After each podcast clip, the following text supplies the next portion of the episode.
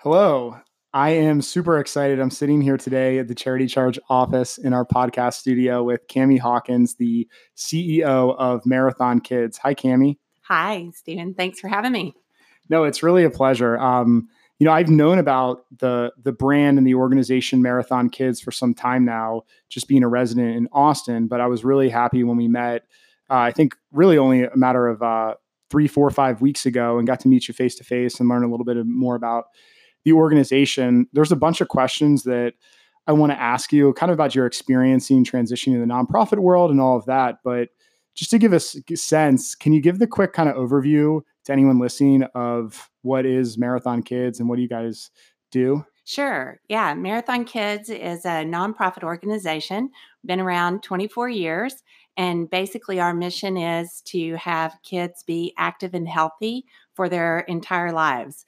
So we challenge kids to run the equivalent of four marathons over the course of a school year. So quarter mile, half mile at a time.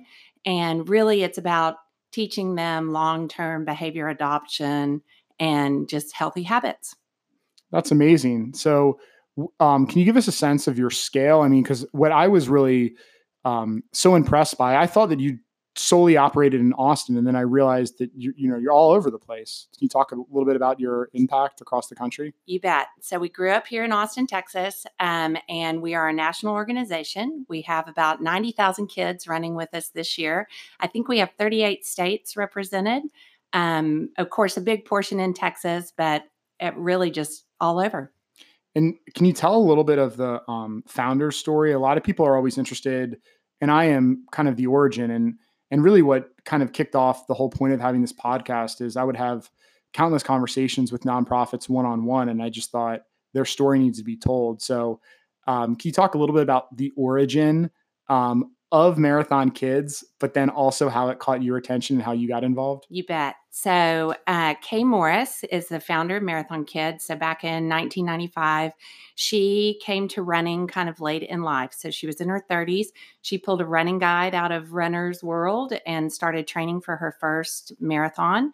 And as she went through that process, she recognized that kids should have the opportunity to understand what this is like to set goals, achieve goals, um, and be able to log that progress along their journey of running a marathon. And so she created a single marathon program where the kids would track their miles up to one marathon, 26.2 miles. And then we would do a big celebration event. Um, at the end of that to celebrate all the kids that had participated.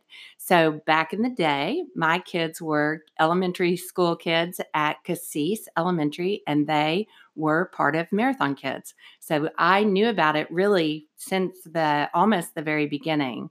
And then I had a, a career in healthcare and kind of just got to the point um, of frustration trying to fix things in the healthcare system, was traveling quite a bit doing consulting, and just decided that I wanted to do something that I felt like I had a little bit more impact and a little bit more direct relationship um, with, and something in the nonprofit world. So, fortunately, the Marathon Kids job kind of presented itself, and here I am. That's amazing. I'm so happy to hear that. Um, you know, I'm finding constantly that a lot of people are you know, transitioning into the nonprofit sector after having a for-profit career. Um, just curious, kind of what comes top of mind of of the the differences for you, and I can see your passion and enthusiasm. I mean, it seems like you're getting a lot of enjoyment out of being on this side of the industry. Mm-hmm. It's true. So I think probably a couple of things. Um, first of all, I think that there are things that we do in the for profit world that nonprofits can benefit from. So better fiduciary responsibility, a little bit more focus on, even though we talk about for profit or not for profit, without money, there is no mission, right? So you can still make a profit in the nonprofit world um, and just being able to do that in a way that's kind of innovative and and um, allows a better sustainability mechanism in the nonprofit world was really what drew me to Marathon Kids. They were doing some innovative things as far as product development and um, fee for service models all with the intention that those revenues could then in turn support the mission and the kids that we were really trying to reach. Um, so I think that my experience in the for profit world, um, you know, just setting targets and goals and really kind of marching to the cadence of reaching those goals allows me to apply that in the nonprofit sector and hopefully um, bring us some a little bit more success on the revenue generation side of the world.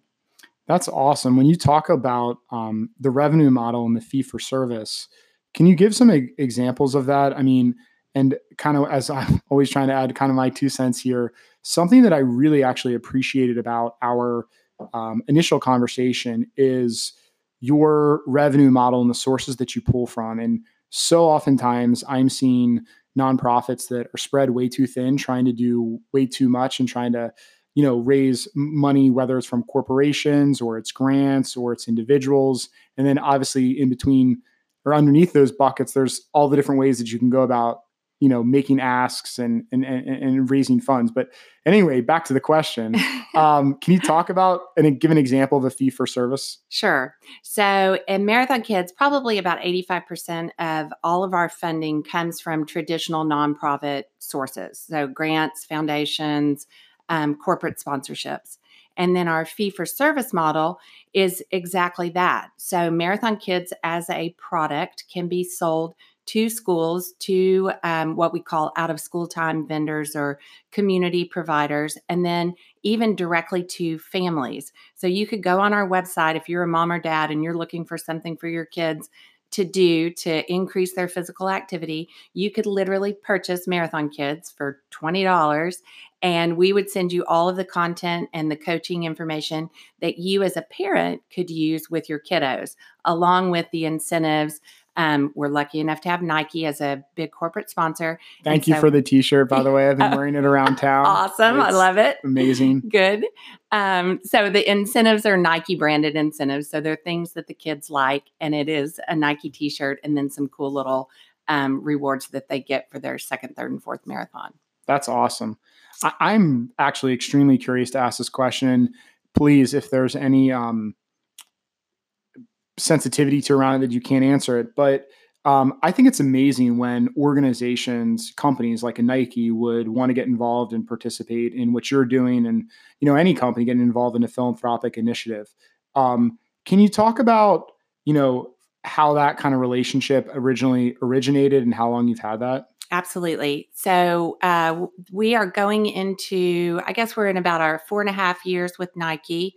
And they, um, I think they have an incredible model. So they have a division within Nike that's called Global Community Impact, and they work with about 70 different nonprofit um, organizations all over the world. Mm-hmm. And their um, their main position is made to play is their initiative within global community impact so any partner that would align um, with kids and teaching kids that they were made to play and that that brings them to not only health but so many other different things in their lives um, is what Nike is looking for in their in their uh, global partnerships.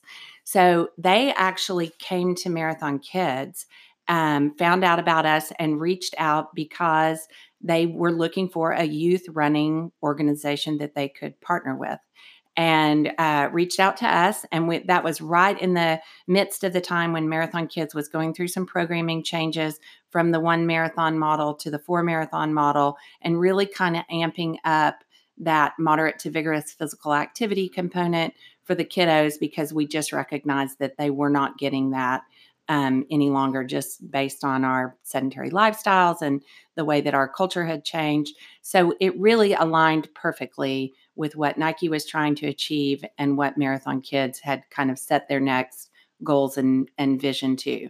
And so it took a while, like everything with these big partnerships, to kind of figure out what that fit was going to be, how they were going to be a good partner for us, and how we in turn were going to be a good partner for them. And um, over the years, it's kind of um, it's evolved and grown. So they a lot of the money that they provide goes directly to funding um, run clubs in our most needed areas and areas where we're trying to develop. But then they also participate in strategy and funding activities that really move us into capacity building and that sustainability that we're talking about. So, really partnering with them to identify strategies and ways that we can create revenue mechanisms and or opportunities that will allow us to be more self-sustainable in the future. And that which what i think is actually very interesting is when you mentioned that the the fee for service model approximately how new is that? I mean it doesn't sound like it was something that you were doing from day one of the organization That's start. exactly right. It's it's very new. So really we're in our third year of an earned revenue model so and, just about a year after the Nike relationship. And how are you getting the word out about that? I mean, how would typically um, someone know to because often you can have the best product or service, but if people aren't aware of it, right. but you guys continue to grow and you talk about serving nine. Correct me if I'm wrong, but ninety thousand kids That's across right. the country.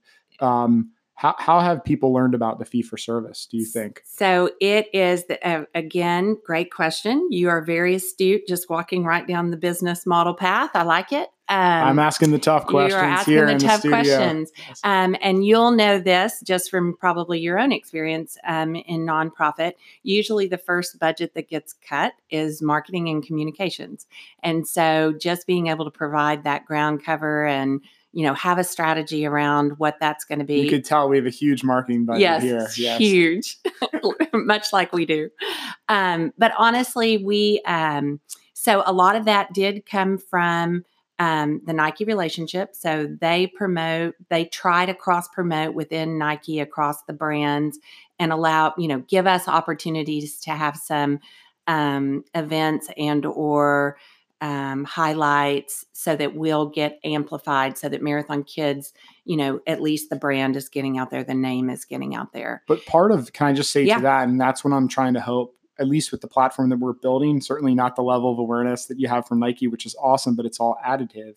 Um, we would normally i would ask this at the end but you know if someone's listening and there are a um, you know they're they're they're interested in this for their kids or they're a teacher at a school or whatever they could go on your website i imagine find some information. What, what, what would easily they need to do? Yes. Just go to www.marathonkids.org and um, there you can find all the information you need to contact us to start a club if you're interested in becoming a coach if you're a mom or dad and you want to do a family program or even just a neighborhood program. We've had families that kind of um, join together and do their own little run, run club in the neighborhood. Uh, yes it's all there on the website and then another way that we've been able to really spread the word is there's an organization called um, Active Schools, which is kind of the um, lingering organization from the Michelle Obama era of the Let's Move Active Schools.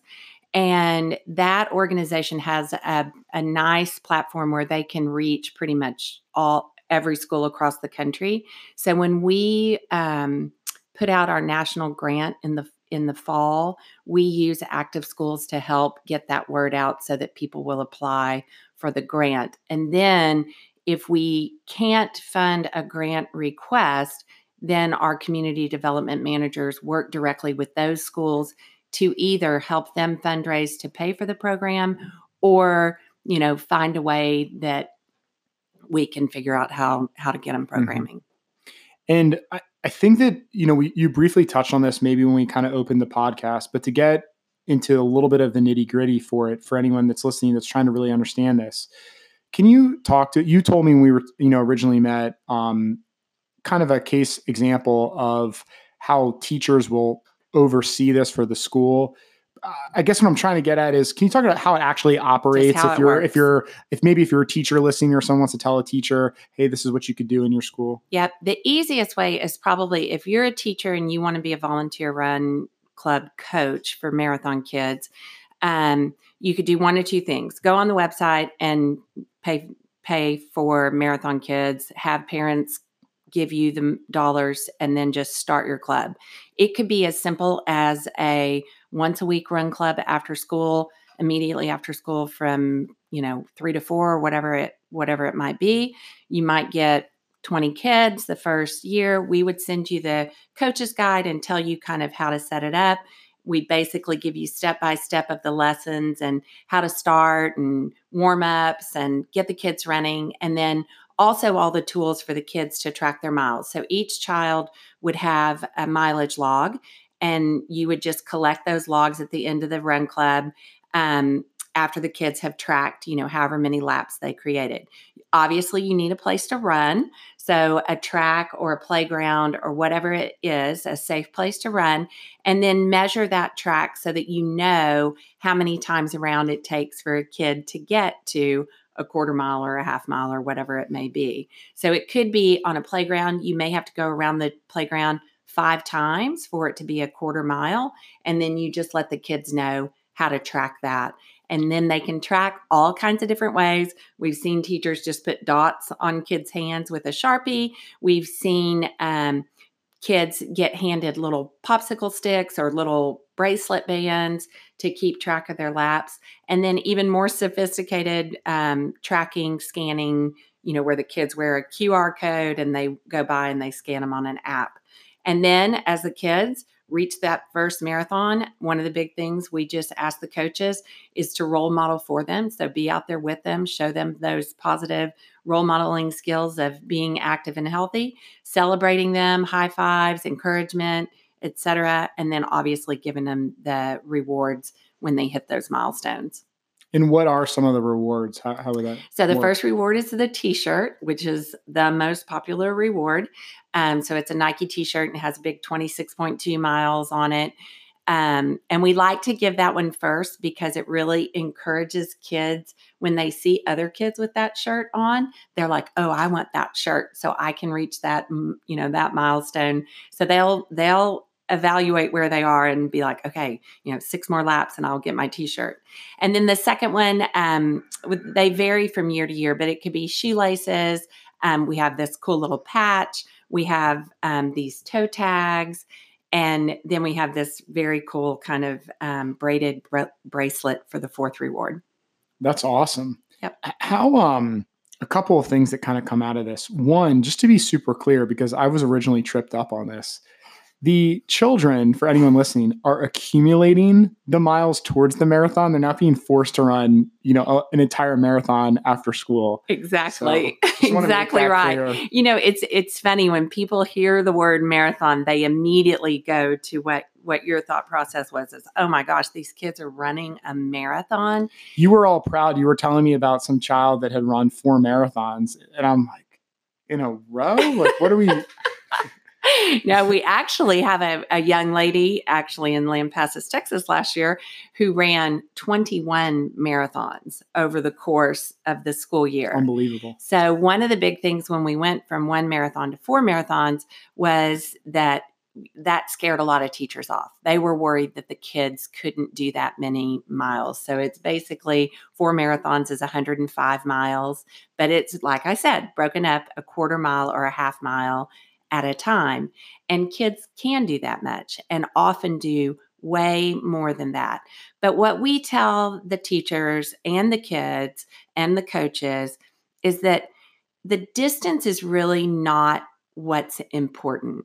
What's important is setting a goal, working hard to achieve that goal, having the support of your friends in your class or your run club members that are are supporting you. So really giving kids not just what's going to make their bodies healthy but what's going to help them in life with goal setting and um, being everything that they want to be and just having a happier life.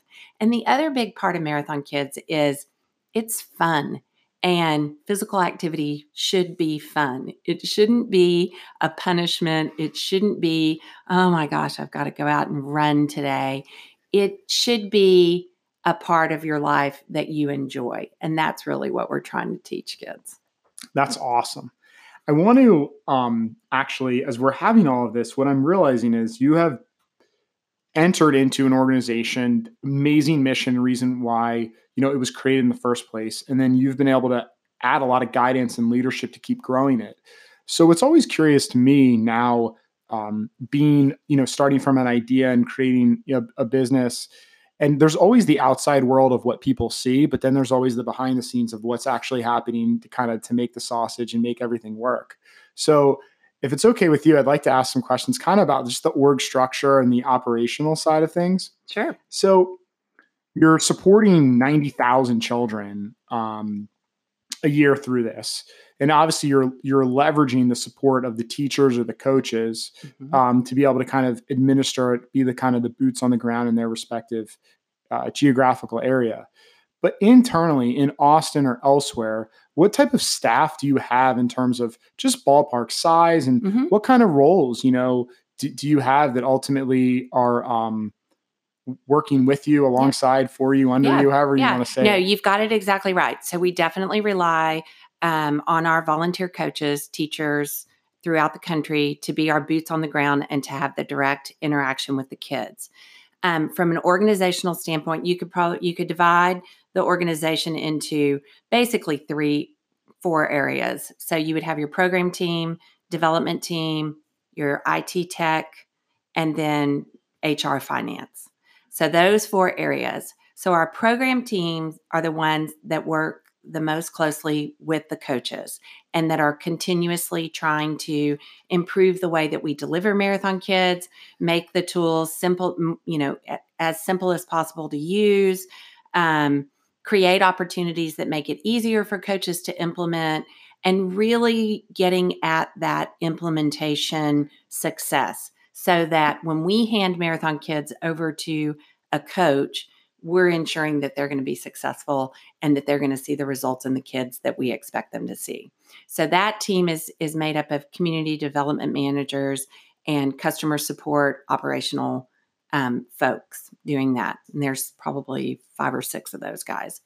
Um, then our development team, obviously, is our big fundraising arm. So um, that's a team of of four. So we have a grants writer, community development manager, what we call a partnership integration manager, and then our chief development officer. So they are hitting all of those targets of grant writing, foundation dollars, finding the corporate sponsors, and creating innovative solutions for fundraising and or revenue development. And then IT is IT. Um, we're fortunate. We only have one IT person, but she is amazing. And she works with outside resources as needed to create the systems that, that we support. And then our HR finance um, person actually manages all the office management and HR and finance. And That's, then me. That's amazing. I love it. And you have a board. You have a we large do. board as part of obviously being a nonprofit organization in the first place. How um, involved is the board? Uh, very involved. So that was one of the things when I came on board that the board had already recognized that they needed to be more engaged and involved. Um, so we have our board split up into different committees. So we have folks that come from the development field that are on a development um, committee. We have a science and research committee that is supported um, by folks that are over at the University of Texas and the School of Public Health that are helping guide us and providing us research that supports everything that we're doing so that we can message to everyone out there about why Marathon Kids works in all of these different aspects and areas. Then we have a finance committee. And then um, we've recently started down the path of an advisory group to really help us create those community relationships that are going to create, again, that sustainability that I talked about earlier. So, um, pretty active board. Um, we're trying to diversify our board because we are national. Right now, the majority of our board members are from Austin, Texas, but we have lots of folks who have national reach. Um, we have some celebrity board members, so to speak. Sanya Richards Ross, um, who is a five time Olympic medalist, is Amazing. one. Yeah, she's wow. a, one of our most recent board members, and she's been awesome. Um, so yeah, so we are trying to reach people that obviously have a um, attachment to the mission of Marathon Kids, as well as fill a particular area of expertise that then allows us to kind of exponentially um, provide leadership in all those different areas. It's really helpful that you that you shared all that. I mean, I think sometimes what um, is lost on the difference of uh, for-profit versus nonprofit is the the uh, requirement, you know, and and the role that a board plays for a nonprofit. Obviously, for for-profits, if you're publicly traded, you need to set that up. But so many for-profit companies just operate on their own and have no necessarily oversight or guidance. And so it's an interesting balance, I would think. Absolutely. And of course, my background was healthcare, and I worked in a lot of nonprofit healthcare settings, and we dealt with boards and having to report to the board. But in a small nonprofit like Marathon Kids, it's a completely different relationship because there is a reliance uh, of the organization on that board for that expertise and guidance and oversight. I mean, they are the fiduciary responsibility, you know, they hold the fiduciary responsibility for the organization. So that is who I report to. Um, and, you know, and I, it's incumbent upon me to keep them apprised of everything that's going on internally so that they can make good decisions and help the organization move in the right direction. And this might be a little bit of, I didn't necessarily prep you for this question. I'm curious what comes top of mind because I think a lot of people that are listening, um, you may be interested in joining a nonprofit board. What, in your opinion, you know, makes for a good um, board member? Um, and what do you, or and or what do you think people should be thinking about if they want to join a nonprofit board? Yeah, that's a great question. Um, I would say, you know, obviously you have to have an attachment to the mission it has to be something that's near and dear to your heart because most of these boards are going to be voluntary. They're not paid positions. So you're going to have to find time in your life and your day to be able to support that organization. So you've got to have that connection first.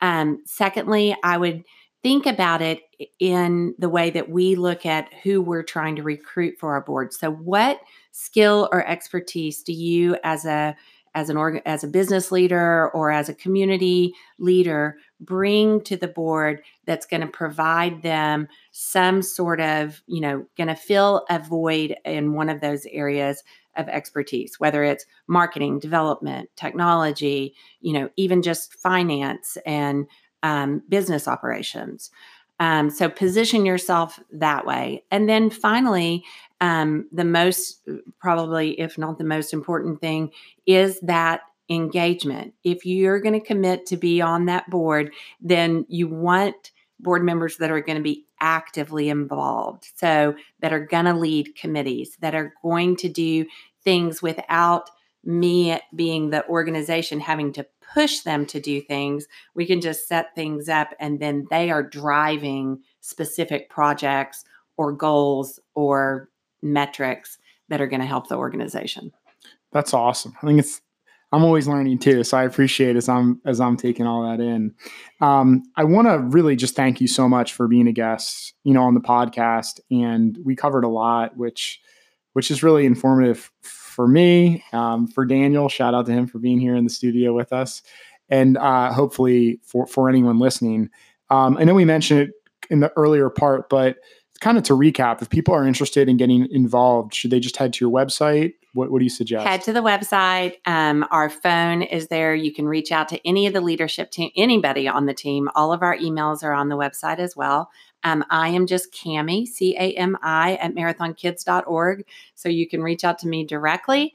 Um, but I would suggest going to the website and finding, you know, figuring out where you want to plug in. And I would just say, you know, we're we're also just always building our donor bases and looking for people to contribute. Basically, for fifteen dollars, you can support a kid for an entire year. So you can just go to the website and Sold. donate. Fifteen bucks. Fifteen bucks. All right, I'm done. You got me. I'm in. I'm doing it. You should do it too if you're listening. Thank you so much, Cami, for being on. I really appreciate having you as a guest. Yeah, thank you for having me. You made it really easy. All right. Till next time.